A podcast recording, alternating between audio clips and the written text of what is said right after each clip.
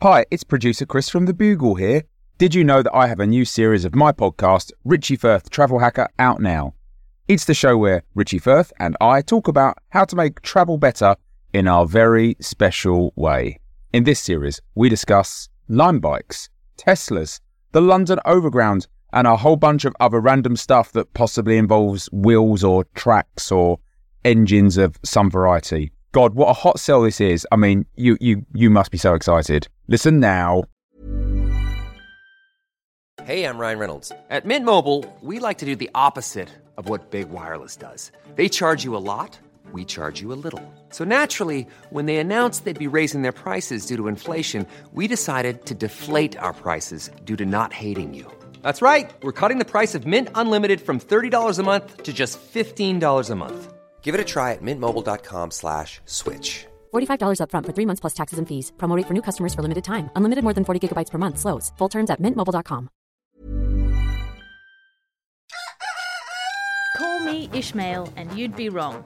Call me Ishmael and I'll f you up. My name's not Ishmael. Alice. Alice Fraser. Could have just said Alice Fraser the first time without repeating the Alice and we'd all have coped fine, but don't get bogged down in the details. My name is Alice Fraser, as aforementioned, and this is The Gargle.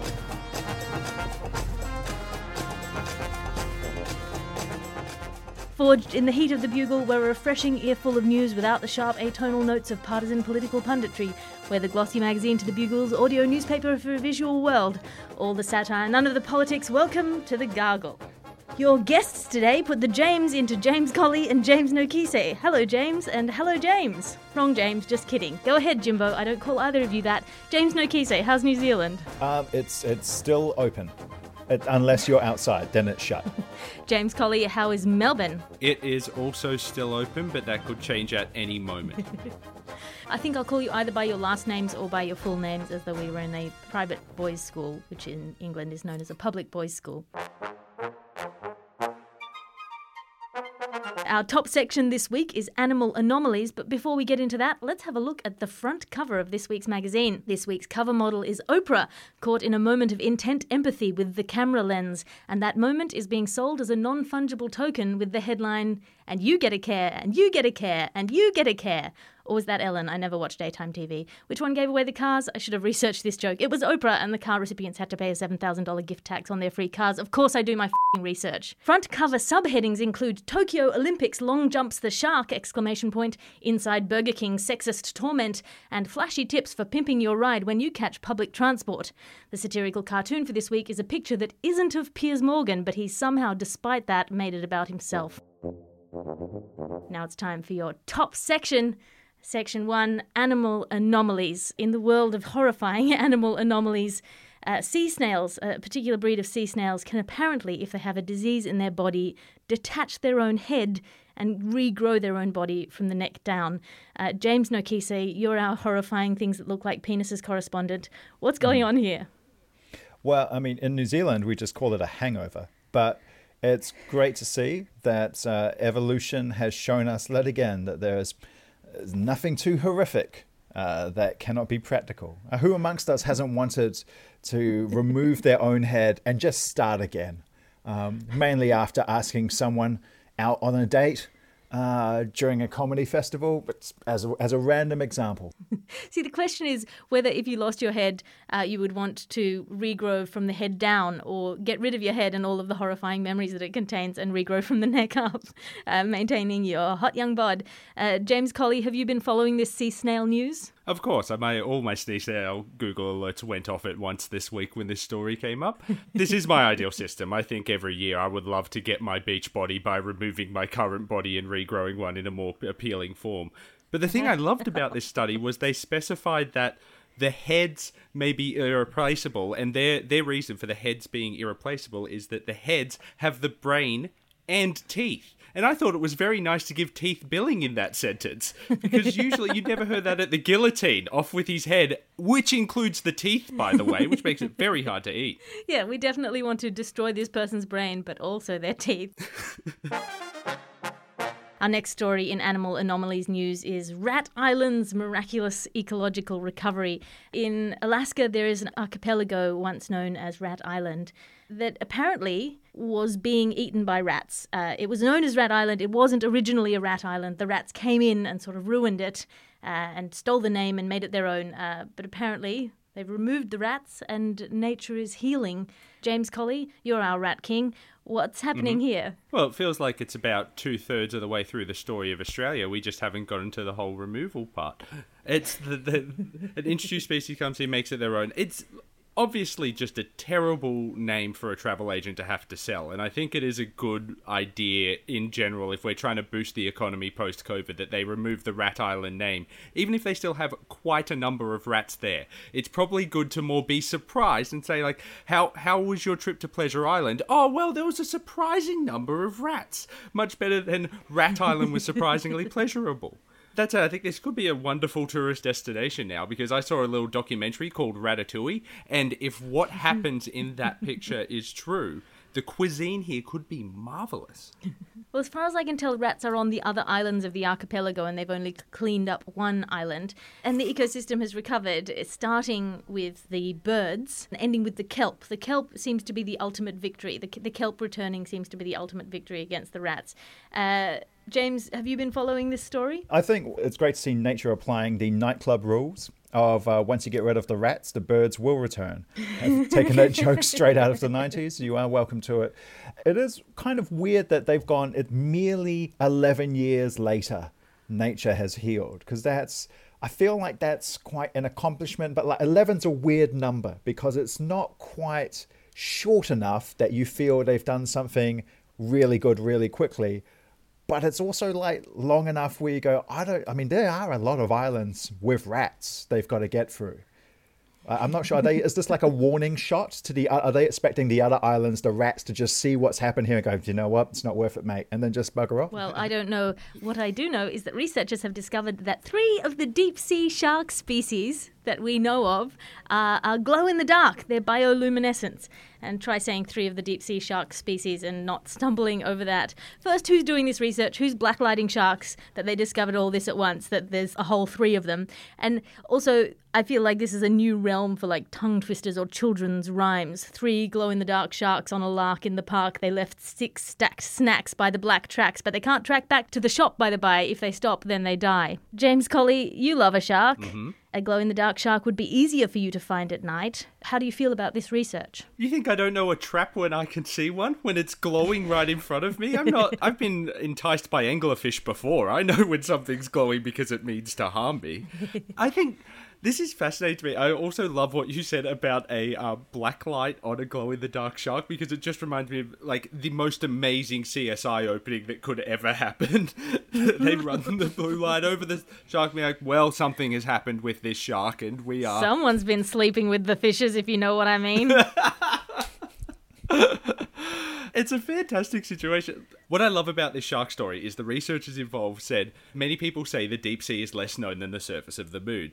And I think part of that is because there aren't monsters on the moon to eat those who try and check it out that we know of. If I'm wrong about this, I will retract it. But to my knowledge, they're not there. They also describe these people as the MacGyver users of light which is a fantastic description of any kind of shark. That's the Richard Dean Anderson of sharks, if I've ever seen one. That's absolutely what that is. And also, MacGyver used quite a few lights. He, there were very few all dark episodes of MacGyver, so I would say MacGyver is the MacGyver of light. Well, this is a, this is an amazing thing, uh, a feature about sharks, which is that there are 540 shark species that we know of in the ocean, and 57 of those species are able to produce light, which is more than 10% of all shark species that we know of. This was a quote from Jerome Mallefet, who's a marine biologist in, in Belgium, and he said, uh, People don't seem to know that sharks are able to produce light. Uh, which I think is it's like an incredible thing. I feel like we should know this. A, it'll give you like 3D glow in the dark jaws, and B, if your child is having nightmares, you can give them a glow in the dark shark as a nightlight, unless the thing they're having nightmares about is a shark, in which case you've just created an infinite loop of horror in which the only thing to fear is fear itself and the shark. I get that the kitefin shark. I get that you'd be surprised. It's the largest one. It glows. You'd be shocked but the lantern sharks, the black belly and the southern lantern shark, surely you were suspicious when you named it. And then, like, if it starts glowing, you'd be like, oh, yeah, actually, no, that makes sense. Uh, why, why would we call a shark a lantern shark?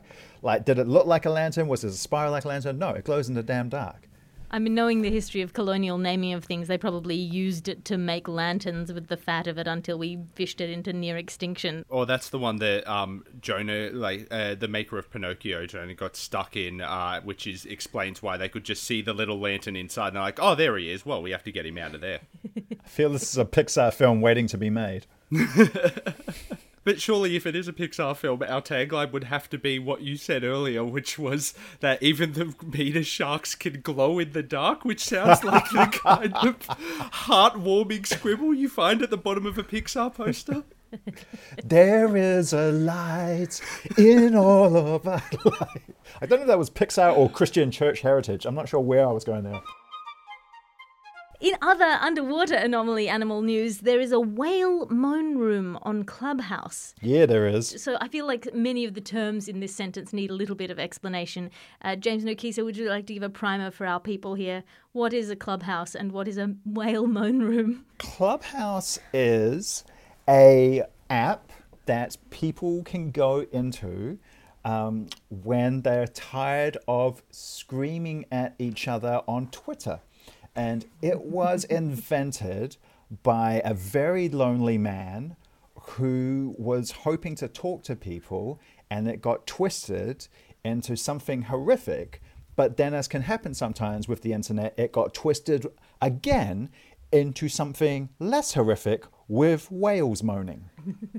This is one of the features of Clubhouse, which is a new social media app where people are all in the same place at the same time, and they it, it sort of cultivates extremely niche conversation group interests, including ASMR groups. For example, there's one where there's a thousand people eating ice cubes at the same time, which is apparently relaxing and not again a nightmare. James Colley, have you been in a whale moan room? No, I respect a whale's privacy. If I if I want to, I would go to Porn Pod. But no, I, I let the whales moan of their own accord, and I try not to interfere. I'm I'm concerned about having whales on Clubhouse because I know Clubhouse as the app where the worst, worst, worst corners of Twitter head off to, and I'm worried that these whales are going to be a little too fond of the white whale. I'm not even sure they're damn whales. All right, like who who amongst us are actually experts in whale moans? All right, I can't tell the difference between a whale moaning and a 45 year old stand up comic who's just lonely on tour. Okay, I don't know what's what's the more organic animalistic moan. Well, so unfortunately, as with all things on the internet, it has immediately broken down into internecine warfare, uh, where various whale moaners have broken off into splinter groups uh, and sub splinter groups of various kinds, uh, including some very um, passive aggressive conversation, uh, talking about people's whale moan privilege and uh, microaggressions in the in the whale chat forum. I'm not sure how I feel about this co-opting of the discourse of the left. James Nokise, are you pro or anti whale moan appropriation of leftist discourse? Look, Alice, I, I didn't expect to be put in this position uh, when I came on today. You know, it's it's I I think it's it's it's a complicated area of uh, underwater moaning. Uh, political. There's there's on both sides. I think you can see uh, there there's there's room for moaning, but not much discussion. I miss the heady days when we could all just be racist to each other in a language we can understand. Now someone moans at me and I don't know whether it's a friendly moan or whether they've just told me to get back in the ocean. I have to say, politically, I'm a whale libertarian. It's not really a social or economic thing. I believe in free willies. As do so many men on the internet. Now it's time for our ad section because you can't be what you can't buy. The great thing about getting older is that as you get more blotchy and worn, your eyes get worse, so you have a built in beauty filter when you look in the mirror. The only problem is you can't be sure the rest of the world will look at you so kindly. Introducing the Blurtiful Acid Mist, an algorithmically intelligent decommissioned Russian chemical nanoweapon which will precede you into any room and mildly blind anyone with too piercingly perfect a perspective on your hideous face. The Blurtiful Acid Mist, available online at. Ah, I can't read the website! Damn this free sample! I hate being an influencer. and are you looking for a poet who always has the last word? P.S. Eliot. Are you looking for a crime novelist who'll sell well at an auction? Agatha Christie's. Are you looking for an author who always swims upstream? Salman Rushdie. P.S. The postscript is always anti Semitism.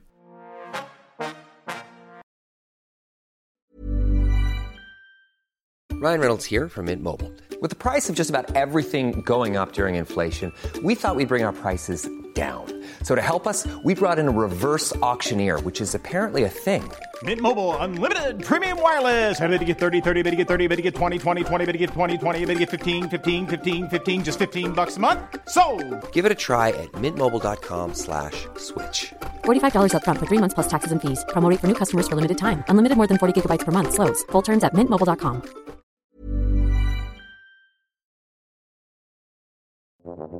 Now it's time for section two. Section two interplanetary news. Interplanetary news. Uh, we all live on this big rock in the. Uh, Whatever it is that space is today. But there are other rocks in this, whatever it is that space is, and one of them is the moon. And we've discovered that the moon has a tail made out of salt. And every month it shoots a beam around the Earth. A salty beam being shot around the Earth. James Nokise, you've been looking at the moon and you love a salty beam. What's happening here? Look, I like to consider myself a, an expert in shooting uh, salty beams at night. And my first question, I think, upon seeing it, uh, and even now, just re- rechecking, is how do we know it's it's salt? Um, who's tasted it? Uh, I've actually, I'm, I'm quite happy to tell you, I've been commissioned to come up with a, a way of measuring the amount of salt. It's called a James Incredible Salt Scope, or Jizz Scope for for short, and. I, I, think what I what I'm really uh, worried about when I look at this is the velocity. It's so powerful. I, I'm just worried people, if they stare too much at it, are going to go blind. One of the uh, astronomers who was involved in studying this uh, phenomenon has said uh, it almost seems like a magical thing, which I feel casts into question his uh, qualification as an astronomer. I'm pretty sure if you're a scientist, you're not meant to look at something scientific happening and being like, it's magic.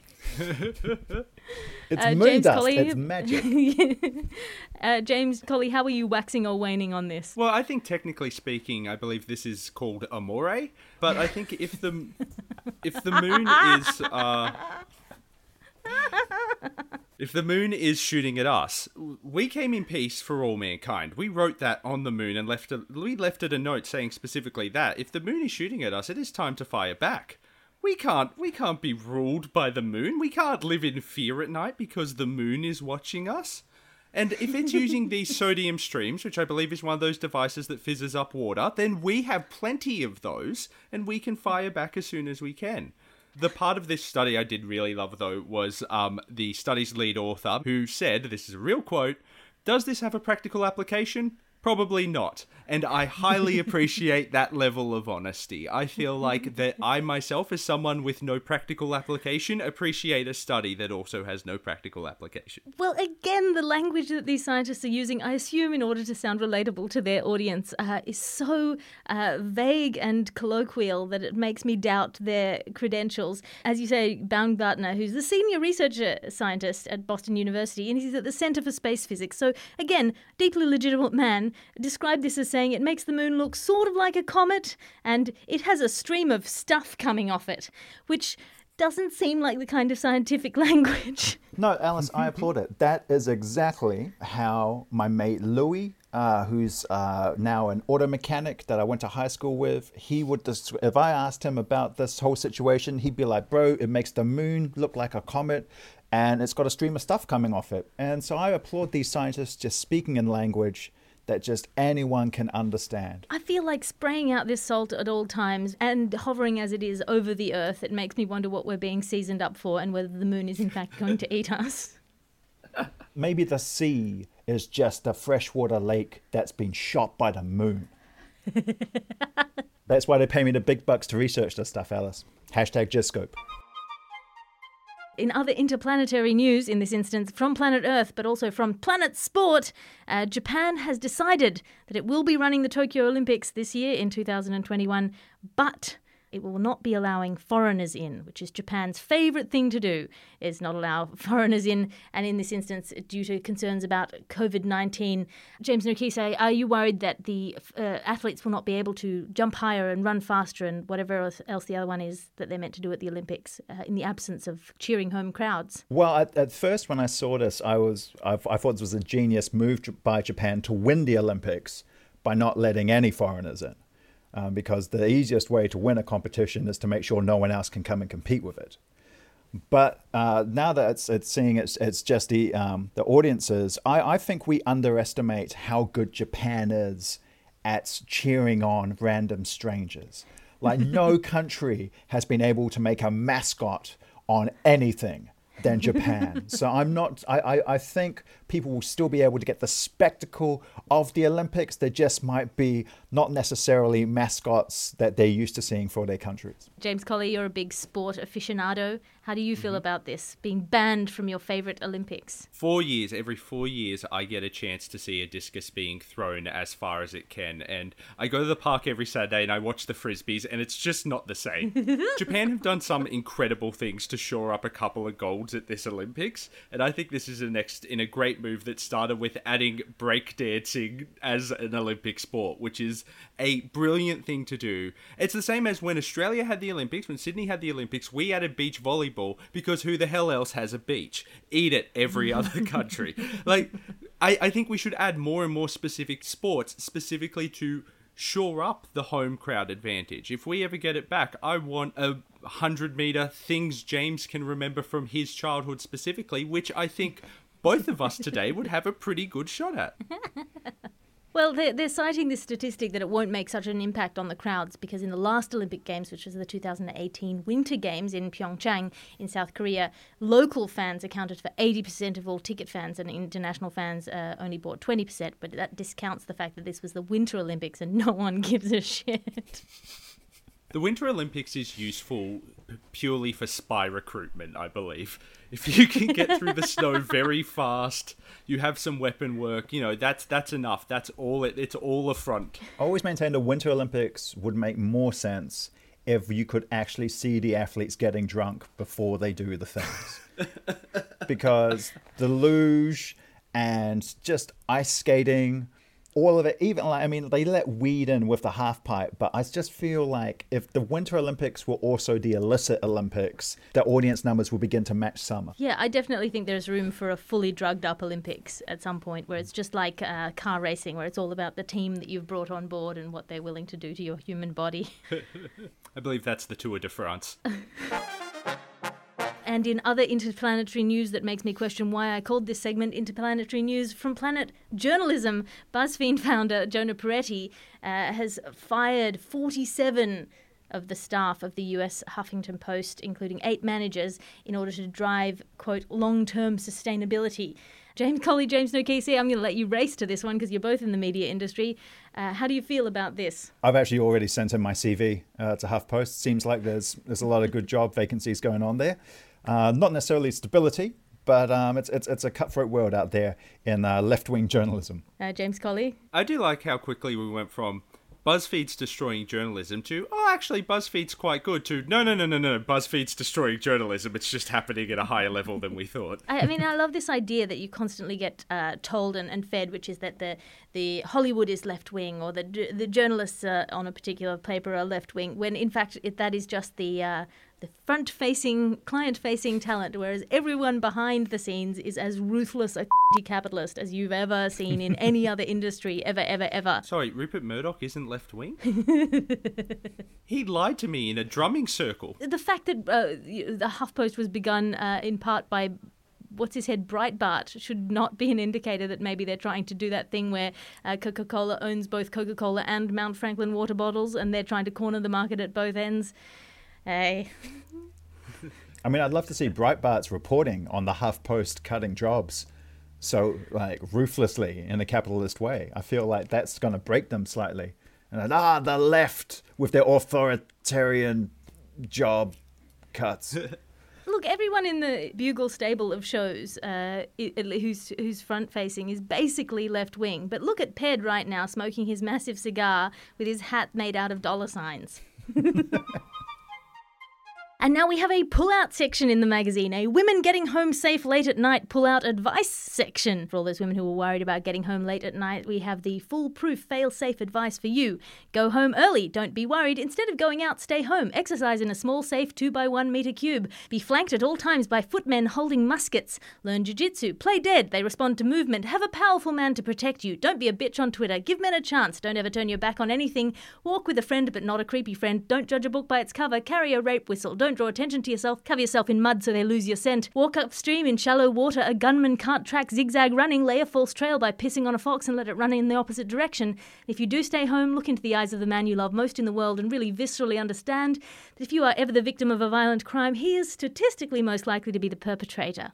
And that's the end of your pull out women getting home safe advice section. Royalty update breaking news. What will Piers Morgan wear to match his broken heart after his ex girlfriend called the family slash employees of his current mistress racist? Now it's time for your reviews. James Colley, have you got any reviews for us this week? Yes, I do. Have you ever wondered what 5am is like? Are you curious how many tissues there are in the gutters of your neighborhood? May I recommend following my lead and getting a puppy? It is a wonderful place to put your leftover chicken, though if you put two leftover chicken, it's a bigger problem than you really want to deal with, and it takes a lot of heat off you for the random puddles of urine left around the home. They become much easier to explain. So please, if you're thinking about it, get a puppy. And honestly, stay up all night thinking about how happy you are to hear the whining of its screech. How many stars out of five? I've got to give this puppy five stars. He is as adorable as he is deeply stupid. I'm raising a himbo and I love him. James Colley, himbo is ableism. Uh, James Nokise, have you brought in anything to review? Yes, uh, it's uh, something for the secure person in their mid 30s who's uh, stabilized their career and their own sense of self. Try moving back in with your parents. It's uh, become all the rage in 2020, uh, particularly with a pandemic. Uh, it's been a furor among the arts community, I can tell you now. Uh, you'll learn a whole bunch of things like disturbing facts uh, from your family relatives you never thought that you'd be told, um, the economic state of your parents you'd never assumed you'd want to know. The sexual history of your parents for when they've drunk too many drinks around you and you're still in the house. Oh God, you've got nowhere else to sleep. And finally, you'll find out just how far the gap between you and your stably employed siblings is in the eyes of your parents. I was going to give it three stars, and I've realized that I'm within earshot of the person I'm currently in the house of. So let's say four and a half. Reads like it too.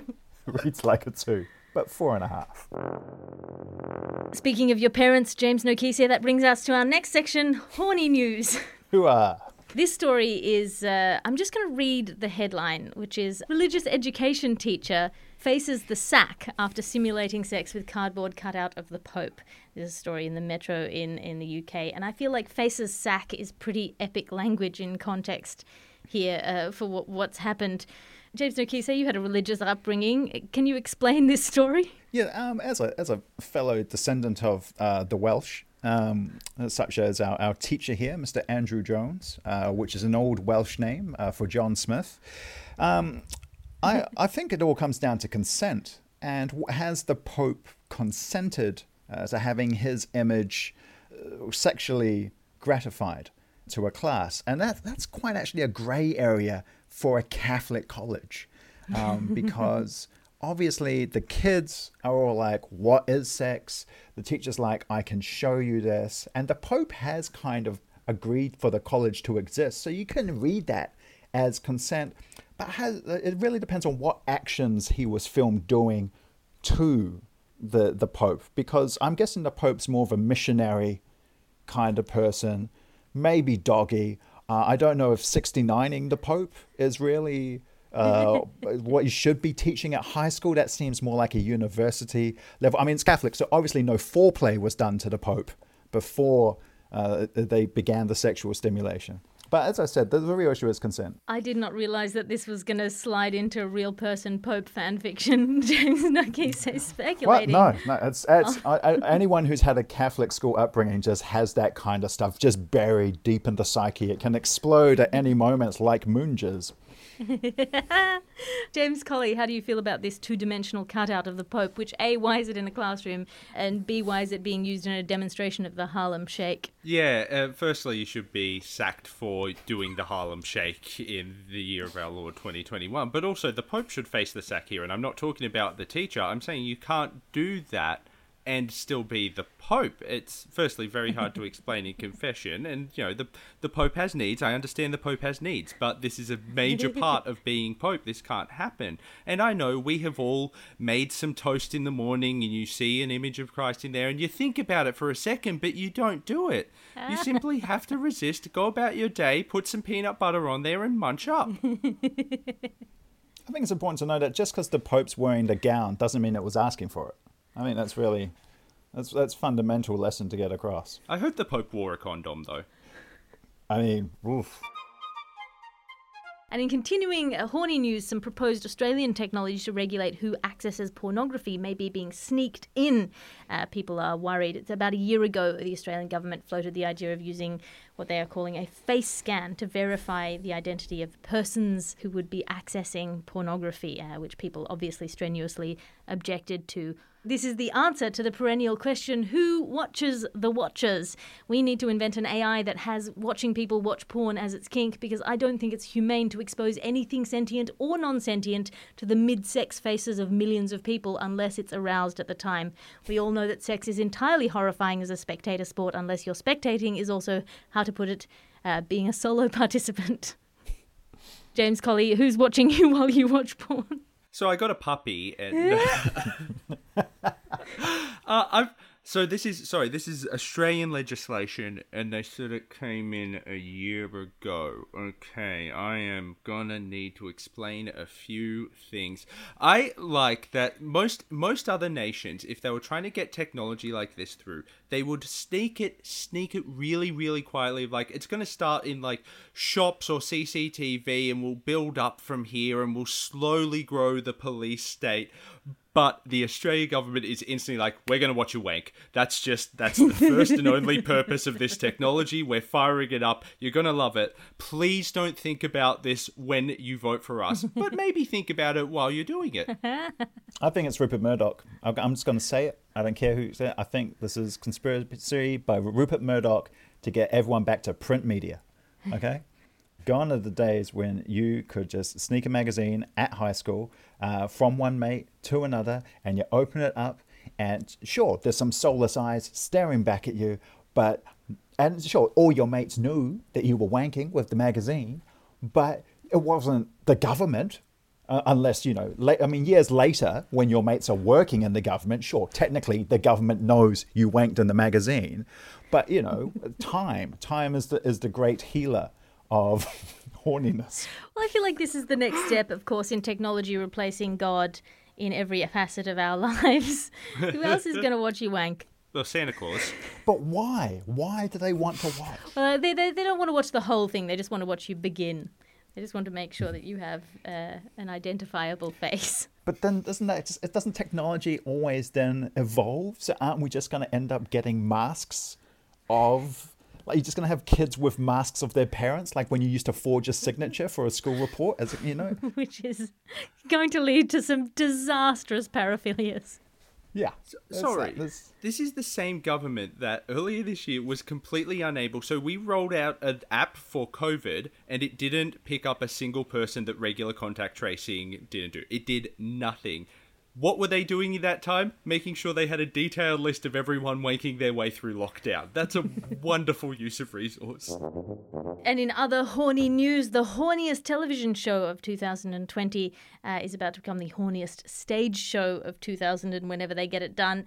Uh, the Queen's Gambit, which is a show about uh, a lady who does chess, is about to be made into a musical. It's going to be headed to Broadway, or at least that is the rumor after a production company uh, obtained the stage rights.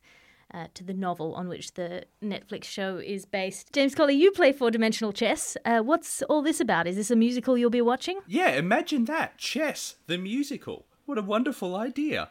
I already have beef with the Queen's Gambit because I am uh, like chess. I'm a chess player. I'm a, a, childhood chess champion, and I hated the Queen's Gambit for making chess interesting and making people actually want to get involved with it. Which is why I'm thrilled it's becoming a musical and slowly moving back the other way.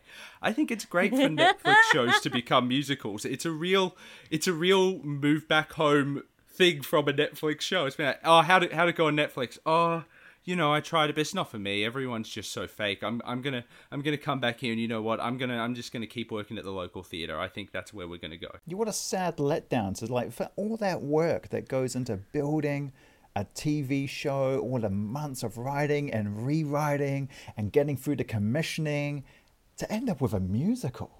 At least we know oh. that the music of the night is always going to be weird L shapes that don't make sense. oh, double nerd joke! Come on, come on, come on!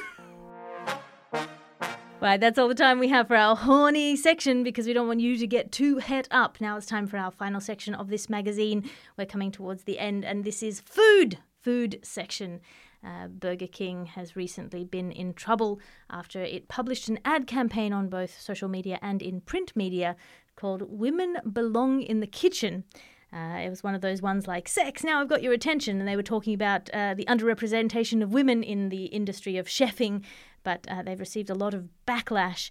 Uh, James Nokise, you know women. What's happening here? Well, first of all, it's a pandemic, Burger King. We're all in the kitchen. Like, there's nowhere to go, mate right? We're in the kitchen or we're in the lounge or we're just trying to avoid looking at dad as he looks at us with shame, going, Why couldn't you have stuck with law? All right. It's, but women, sorry, women. Um, look, I, I think women can be in the kitchen. I think that's, it's the 21st century. We should let them in. it can't just be guys in there. I think there's, there's space for, for all people to be in the kitchen. I feel like it's similar to many other sentences that have been happening this year, where the silent part of the sentence is often being left out. I think often when, when men particularly say women belong in the kitchen, they mean open brackets, unless they're getting paid to be in that kitchen, close brackets. Uh, open second pair of brackets, in which case it should always be men, close brackets again. Um, and I, I feel like Burger King was doing its best to counteract this. But as with many instances of, of corporate people trying to uh, co opt activism, it has gone horrifyingly wrong for their brand. James Colley, you've eaten a Burger King. What's happening here? I think this is the kind of behavior we would expect from the patriarchal feudalism of the burger universe. If the Burger King rules like this, it is why we signed the Burger Magna Carta or the McCarta. It's exactly why the McDonald's land changed to being a democracy where Mayor McCheese rules. It's not even Ronald McDonald. I presume Ronald McDonald is a kind of George Washington figure that won the burger wars and then stepped aside. But this this burger hierarchy, it's a terrible whopper. It is a, a shocking oh. move ah. from them, and I think I think it is time for a burger Republican movement. It is time we an, an Australian burger deserves an Australian head of state. the burger mayor needs to hand power to the burger burgers in a committee. But also, you're Burger King. Like, you employ women and men equally. The, the thing is, you don't pay them well. That's the problem. Any of them. Like, you equally represent your underpaid workers very well. Yeah, I feel like, as with much identitarian modern discourse, often the underlying issue here is class. Uh, and that is much ignored uh, in a lot of these discussions. Of course, I'm noting here that we are all in the Southern Hemisphere, and in fact, we do not call it Burger King here. We're more egalitarian. We call it Hungry Jack's, uh, who's the least of the royals. Oh, you do in Australia. In in New Zealand, we call it we call it Burger King. Uh, monarchists. We didn't have some weirdo in Adelaide that sued. Mm-hmm. Weird, specific Australian legal callbacks. I love it. Uh, our next story in the food section is a Cafe Nero based story in which a number of staff at a Cafe Nero have claimed, uh, scandalously, that they switch the sell by dates on food to make food appear more fresh in order to make people buy it. And this was discovered after a man found a moldy raspberry and coconut crumble bar. I don't know how you can tell whether anything uh, that has coconut on it is moldy or not because it always looks and often tastes like mold. But this is apparently there's an investigation by the time, and six people who said that they work at this specific Chesham branch in Buckinghamshire claim that they changed dates on the reg, and another 17 said that they knew of the practice. How do we how do we feel about this, James Nokise? You are in a Cafe Nero in Chesham. You don't know the difference between that food and moldy food. You're in a Cafe Nero. You're not in a cafe in Nero. You're in a Cafe Nero. You don't know what you're talking about. Like, you can't give me a moldy muffin and a fresh muffin from Cafe Nero and honest to God tell me you know what the difference is. James Colley? I think the crime here is laziness. So the way they were discovered is they peeled back the March 11 label and found a February 11 label underneath it. Now, that is just purely if you are running this scheme, surely you include the take off the old best before sticker part of your grand criminal mastermind, unless you just keep them keep them all there and work on a sliding scale. It's best before February 11th. It's okay before March 11th. It's technically a yogurt in April 11, and we move from there. I think they should try and remarket it as some sort of prize. So if you can find the muffin with the oldest original 11th of the month sticker, then you get a fresh sandwich. It's if you can find the muffin that was eaten by the Emperor Nero, that is the golden ticket. And in our final food news story, uh, some evolutionary theorists have come up with the idea that people like food because it's delicious. This is a discussion uh, um, among currently applied ecologists, uh, which uh, is d- talking about the ways in which we evolved a taste for n- delicious and nutritious food, and saying that people who had more complex taste buds uh, that enjoyed complex flavors uh, or particularly fats and sugars evolved better than people who I assume really enjoyed the taste of licking rocks. Uh, James Colley, what's happening in this story? Yes, this is remarkable. It turns out that much like I do on around 12:30 at night anytime I've had a couple of too many glasses. The early man wandered out in search of food and presumably made a horrible sandwich in the middle of the night a toasty that will absolutely have gone straight to their caveman thighs and then headed back up for another little bit of kip. It's I think uh, this is this is fantastic. The idea that we were just wandering hungry around the world and that's part of how like we were truly driven by our stomachs to conquer the world particularly because I, I don't think it's like someone say like trying a bit of basil wild and being like oh that's quite nice i'll find something that goes with that i think it's more what just ran past me squealing and honking and oinking i'm going to chase it for the next four kilometers oh look at that this is a new continent I love the idea that the early warfare happening with fire. People were turning going, we're kicking ass. How, how'd you come up with this? And it's like, have you tried bacon? It was just like, it was so weird. We were eating ham and then we just applied fire and we were like, wait a second. What if we took the fork and the, fl- oh, there's a whole thing going on. I do wonder if that is particularly like when the first bushfires ripped through here and First Nations people wandering around, like in the very, very early, the first understanding of this, there must have been a just delicious, like, oh, oh, someone has prepared quite a buffet for us. Everything else seems ruined. I'm not a huge fan of the decor, but this food is marvelous. little char grilled, but uh, how else are you going to prepare a koala, frankly? It's really weird though because like in, in the Pacific, uh, so in, in, in Maori and, and Samoan culture, we, do- we do it differently. The Maori bury theirs uh, for their hangi, and, and in Samoa we do a similar thing but with rocks. It's called a umu. But the whole idea is because a lot of our, our um, diets were fish based.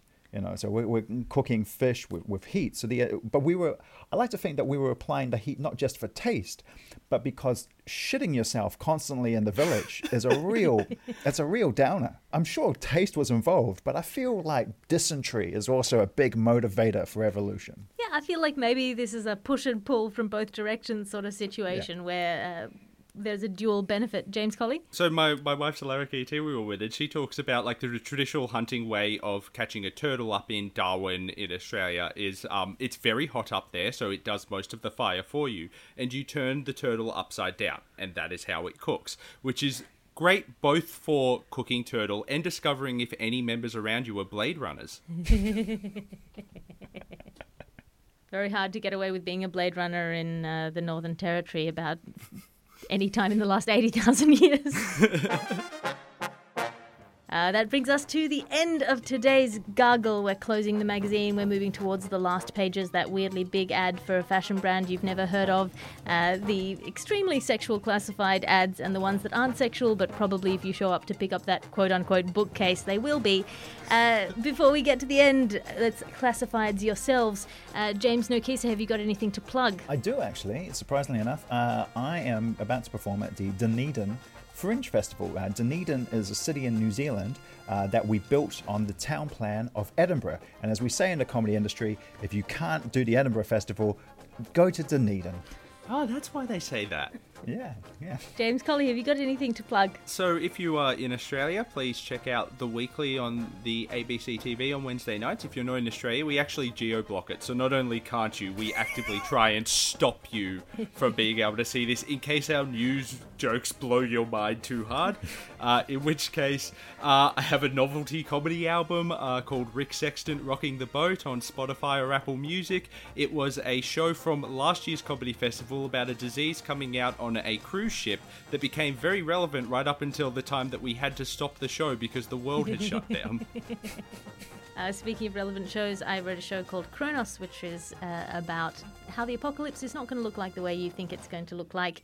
And I will rewrite that and have that on at the Melbourne International Comedy Festival from the 2nd to the 18th of April, as well as at the Sydney Comedy Festival after that.